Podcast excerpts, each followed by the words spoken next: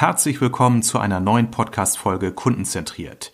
Es geht wie immer um kundenzentrierten Vertrieb, agile Führungsprinzipien und innovative Strategien.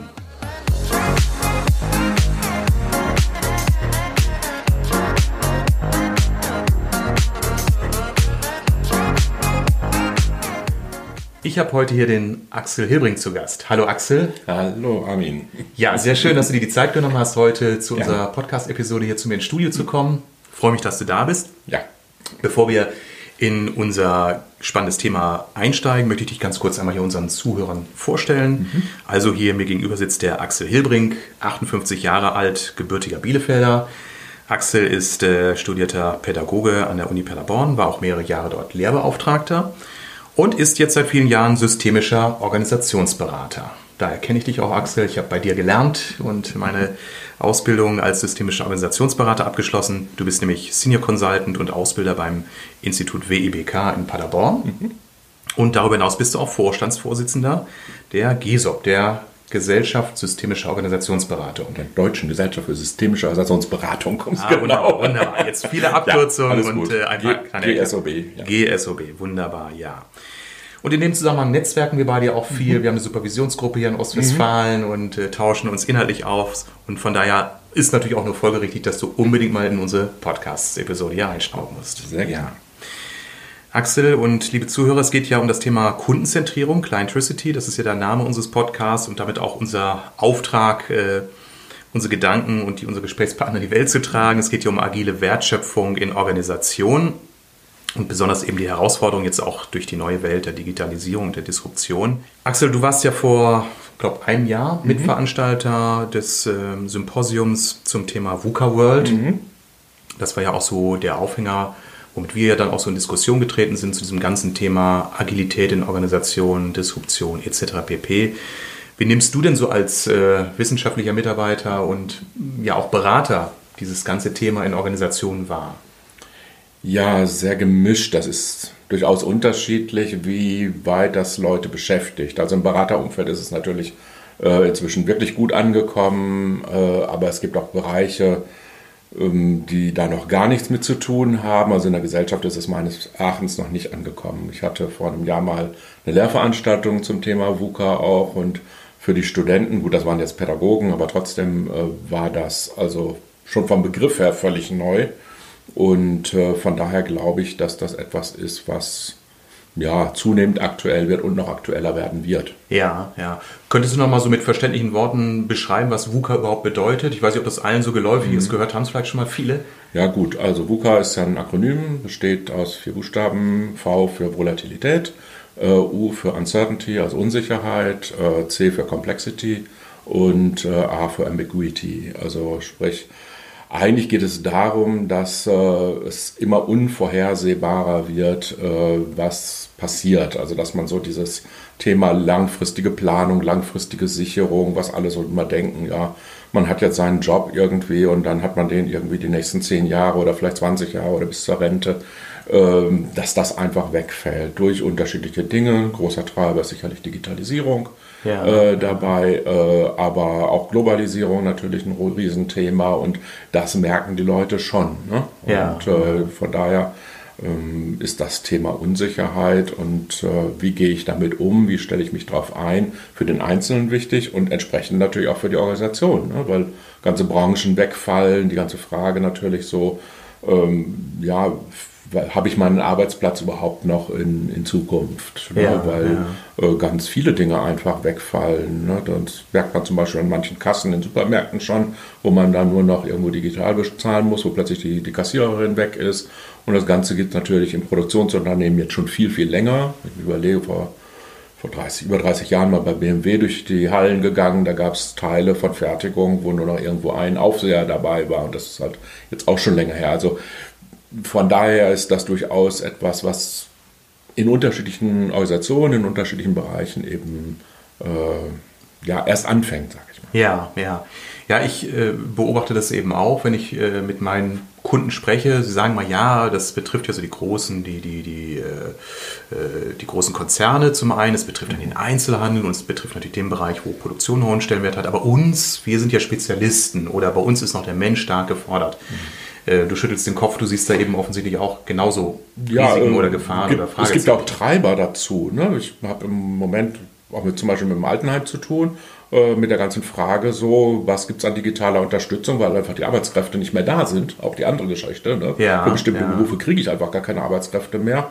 Und die Frage für Pflege oder sowas, gibt es dann zumindest mal digitale Unterstützung, vielleicht irgendwann auch Roboter, die einen aus dem Bett heben oder so. Also auch solche Dinge können natürlich dann dabei sein. Und dann ist so das, wo man jetzt sagt, jetzt brauchen wir plötzlich ganz viele Leute.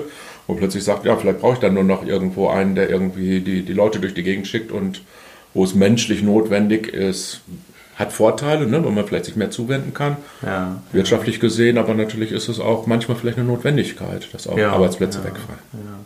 Ja, es ist eben die, die, die Frage, warum auf der einen Seite wir bei Kunden oder in den Medien so eine Verunsicherung wahrnehmen in der Bevölkerung. Ich habe das auch häufig schon gehört in Interviews, die ich im Fernsehen verfolgt habe oder wenn ich mit anderen, mit Freunden, Geschäftspartnern diskutiere. Äh, Unsicherheit ist da, aber so wenig Sicht darauf offensichtlich bei vielen Unternehmerinnen und Unternehmern noch darauf, dass auch sie davon möglicherweise jetzt oder in Zukunft betroffen sein können. Oder wie, wie ist so deine Beobachtung? Ähm, ja, das, das Tagesgeschäft äh, lässt einen da einfach auch, auch nicht, nicht so los. Ne? Ich denke mal, da, das ist ja, sind immer die Phasen, wo ich mich um längerfristige Orientierung kümmern muss. Und das war schon bei Strategieprozessen immer, ist das immer das Thema, so nach dem Motto, ich kriege noch ein Unternehmen, eine Organisation relativ schnell dazu, irgendwo mal ein Leitbild zu entwickeln. Aber die Frage, das dann umzusetzen in strategisches Handeln, wie es in Lehrbüchern steht oder wie man es gerne als Berater auch hätte, ist dann schon eine ziemliche Herausforderung. Und das ist natürlich bei diesem Thema noch mehr der Fall. Insofern ist VUCA einfach auch erstmal eine ganz hilfreiche Geschichte, um überhaupt mal ein Packende ranzukriegen, wo man sagt, ja, was sind denn Auslöser, überhaupt mal auch Begrifflichkeiten zu kriegen, mit denen man darüber reden kann. Ja, Das finde ich von daher schon ganz wichtig, auch wenn das Konzept selbst natürlich erstmal eine sehr, sehr grobe Beschreibung ist. Das wäre sicherlich etwas, wo man vielleicht auch nochmal genauer reingucken müsste.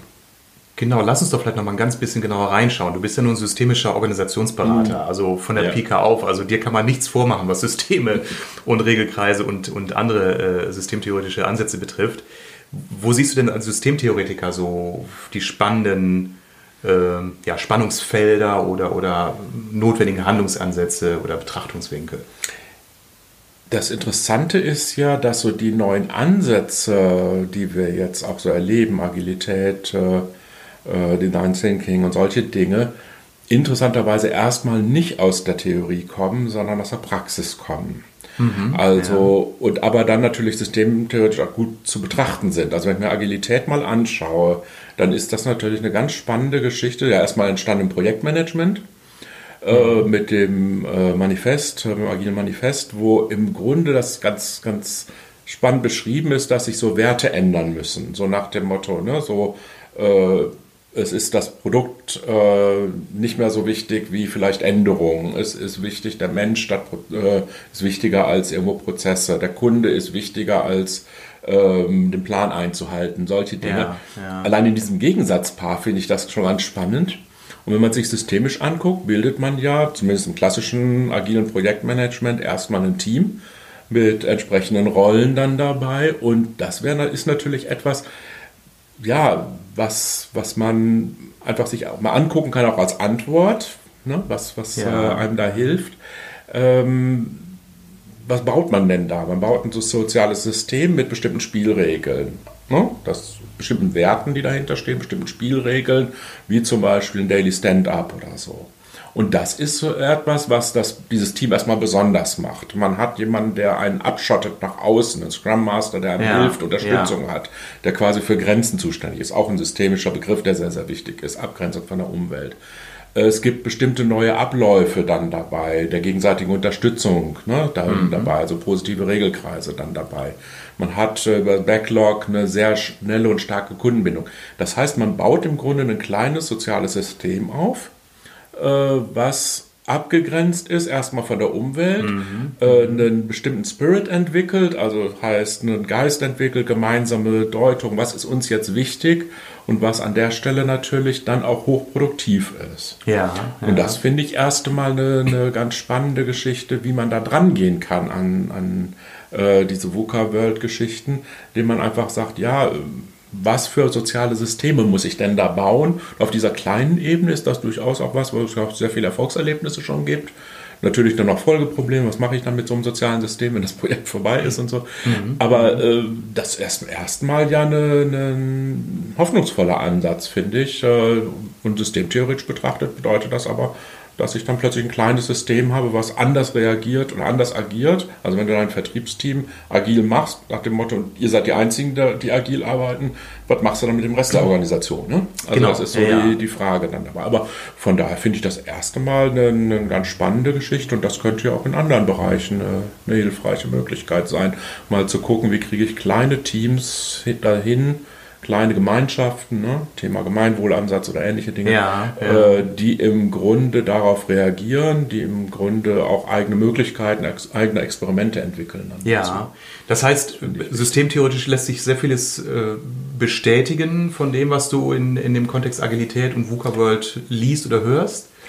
Äh, es macht zumindest erstmal, oder man kann es mit den Begriffen der Systemtheorie erklären und vielleicht verbessern. Ja. Ich denke, okay. das ist so der, der wichtige Punkt. Aber Andersrum ist es schon so, es, es ist schwierig, VUCA systemtheoretisch zu erklären. Also zumindest, weil die mhm. meisten Systemtheoretiker, wenn man jetzt nicht in die Soziologie geht, mit, mit Luhmann etc., Differenzierung der Gesellschaft oder sowas, äh, die Systemtheorien, die in der Praxis laufen, also auch unsere, sind ja eher auf kleine und mittlere Systeme ge, geprägt und ja. beschäftigen sich nicht so riesig mit diesen Riesenorganisationen, sondern halt eigentlich immer irgendwie ein Team, einen Bereich oder sowas oder ein Führungsteam, mit, mit dem man arbeitet. Also weiß ich nicht, das, das theoretisch sich anzugucken, dann müsste man die Systemtheorie nochmal ähm, vielleicht neu aufsetzen, um, um große Organisationen oder Gesellschaft sich anzugucken. Das ist mhm. aber durchaus etwas eine andere Geschichte. Aber die Ansätze finde ich gut, die da im Moment laufen. Ja, es ist ja auch spannend, weil es gibt ja auf der anderen Seite auch einen Leidensdruck. Also Natürlich. ich, äh, wie ich ja ähm, äh, die ja auch eingangs sagte, ich bin ja sehr stark im Vertriebsthemen unterwegs und ich bekomme mit eben, dass Verantwortliche für den Vertrieb entweder die Geschäftsführer selbst oder deren verantwortliche Vertriebsleiter, äh, Sales Manager, äh, oft natürlich durch Zahlenbetrachtung sagen, es gibt da rückläufige Entwicklungen hinsichtlich Umsatzertrag oder teilweise auch hinsichtlich Fluktuation, Mitarbeiter, Weggang. Das heißt, sie haben Handlungsnot, die mhm. sich zahlenmäßig belegen lässt, ja. zumindest vordergründig. Und ich frage mich, ja, was können wir denn machen? Dieses Thema Agilität finde ich ja spannend, aber ich weiß gar nicht, ob wir das so in der gesamten Organisation durchbekommen. Können wir nicht mal bei uns im Team da was machen? Wie ist das denn systemtheoretisch zu betrachten? Sie sagen so, wir agilisieren mal nur den Vertrieb und alles andere bleibt mal wie es ist, mit Silo-Denken und straffen Hierarchien. Ja, vielleicht noch nicht mal den gesamten Vertrieb, aber einzelne Bereiche. Also im Moment gibt es wirklich einen Trend, äh, zu sagen, das das berühmte Thema Ambidextrie, ja, zu ja. sagen, es macht gar keinen großen Sinn, jetzt zu sagen, wir möchten das gesamte Unternehmen irgendwie agil machen. Da hat es ja Ansätze gegeben. Ähm, das ist halt schwierig, weil es gibt einfach viele Routineaufgaben, es gibt viele Dinge, die einfach besser hierarchisch zu bearbeiten sind, etc. Also die Frage ist halt, gibt es einen Bereich, wo man im Grunde agil arbeitet, gibt es einen zweiten Bereich, wo man im Grunde dann klassisch arbeitet dann dabei. Ja, ja. Ähm, ja das hat natürlich ja, das wäre dann im Grunde so die, die, Empfehlung, das mal auszuprobieren, zu sagen, Mensch, ich suche mir mal Leute, die innovativ sind, die nach vorne gehen wollen, die ich auch weiterentwickeln will, die was tun wollen im Vertrieb oder in jedem anderen Organisationsbereich, in jedem anderen Organisationsbereich und versuche da mal ein System zu bauen, sprich ein Projekt zu bauen, denen eine Aufgabe zu geben, äh, die sie dann quasi agil erleben, äh, agil bearbeiten und äh, ja, damit einfach dann auch Erfolge zeigen, die man dann überlegen kann, wo kann ich sowas dann im Grunde verstetigen, wo gibt es dann nächste agile Projekte, wo gibt es nächste agile Teams, sodass sich dann vielleicht das auch in andere Bereiche fortsetzt. Also so pilotmäßig ist das im Grunde die ja, im Moment ja, die Empfehlung. Ja.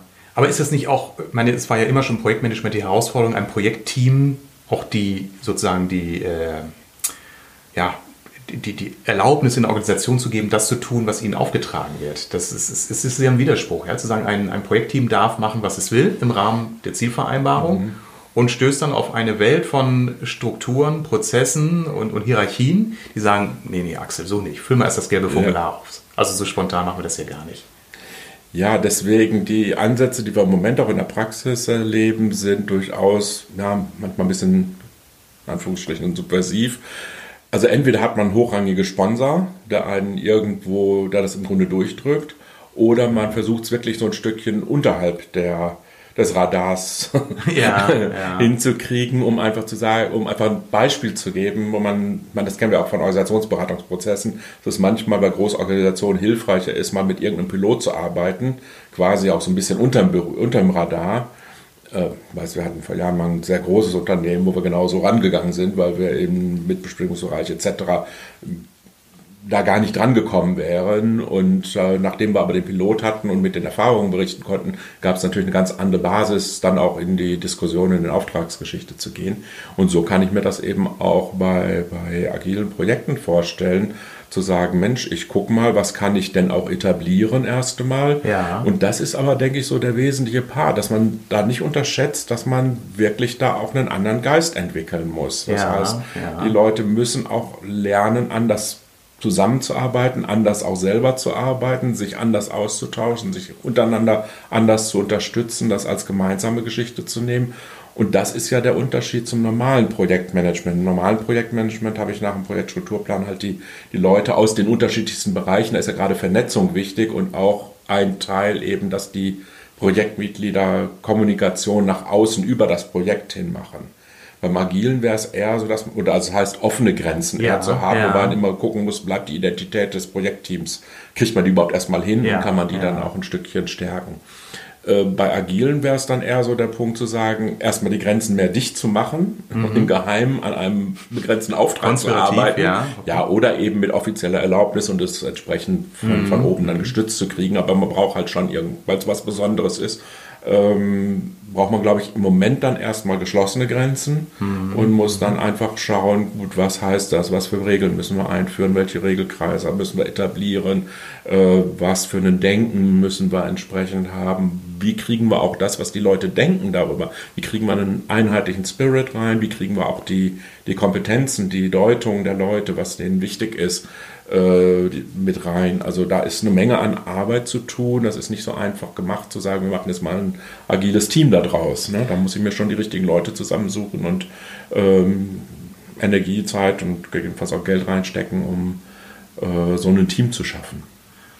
Spannend. Und Axel, damit haben wir gleich schon äh, Stoff für eine zweite Episode, die wir dann erstmal aufnehmen, wenn du Lust hast, weil ich glaube, dass das auch unsere Zuhörer sehr interessiert. Wie kann man in einer Organisation, wo wir noch nicht den Auftrag bekommen, das gesamte Unternehmen zu agilisieren mhm. oder die, die Beteiligten zu agilisieren, wie kann man dennoch mit einem Pilot oder mit einem Teilbereich in die Agilität gehen, mhm. testweise. Äh, was sind die Dinge, die man beachten muss? Was sind die Gefahren, die auf einen lauern? Wie kann man sich abgrenzen? Ich glaube, Unternehmen versuchen das schon auf verschiedene Arten und Weisen, dass sie mal einzelne Beauftragte dann in irgendwelche Coworking Offices auslagern, sondern nach dem Motto, ihr habt ja, mal 50.000 Euro, jetzt dürft ihr mal ein halbes Jahr probieren. Genau. Aber ob diese Projekte immer gelingen und was zu beachten ist, das könnte man sicherlich nochmal in einer weiteren Episode beleuchten. Ganz spannend. Ja wenn es am schönsten ist, soll man aufhören, Axel. Von daher sage ich im Rahmen unseres Zeitversprechens an unsere Zuschauer, dass wir eben oder Zuhörer, dass wir uns auf 15, 20 Minuten beschränken. Ganz vielen Dank für diese tollen Impulse. Wir werden sicherlich über das Thema noch weiter nachdenken und hoffentlich bei der nächsten Folge nochmal mit dir darüber diskutieren dürfen. Herzlich gerne. Ich danke für das tolle Gespräch. Danke fürs Kommen, Axel.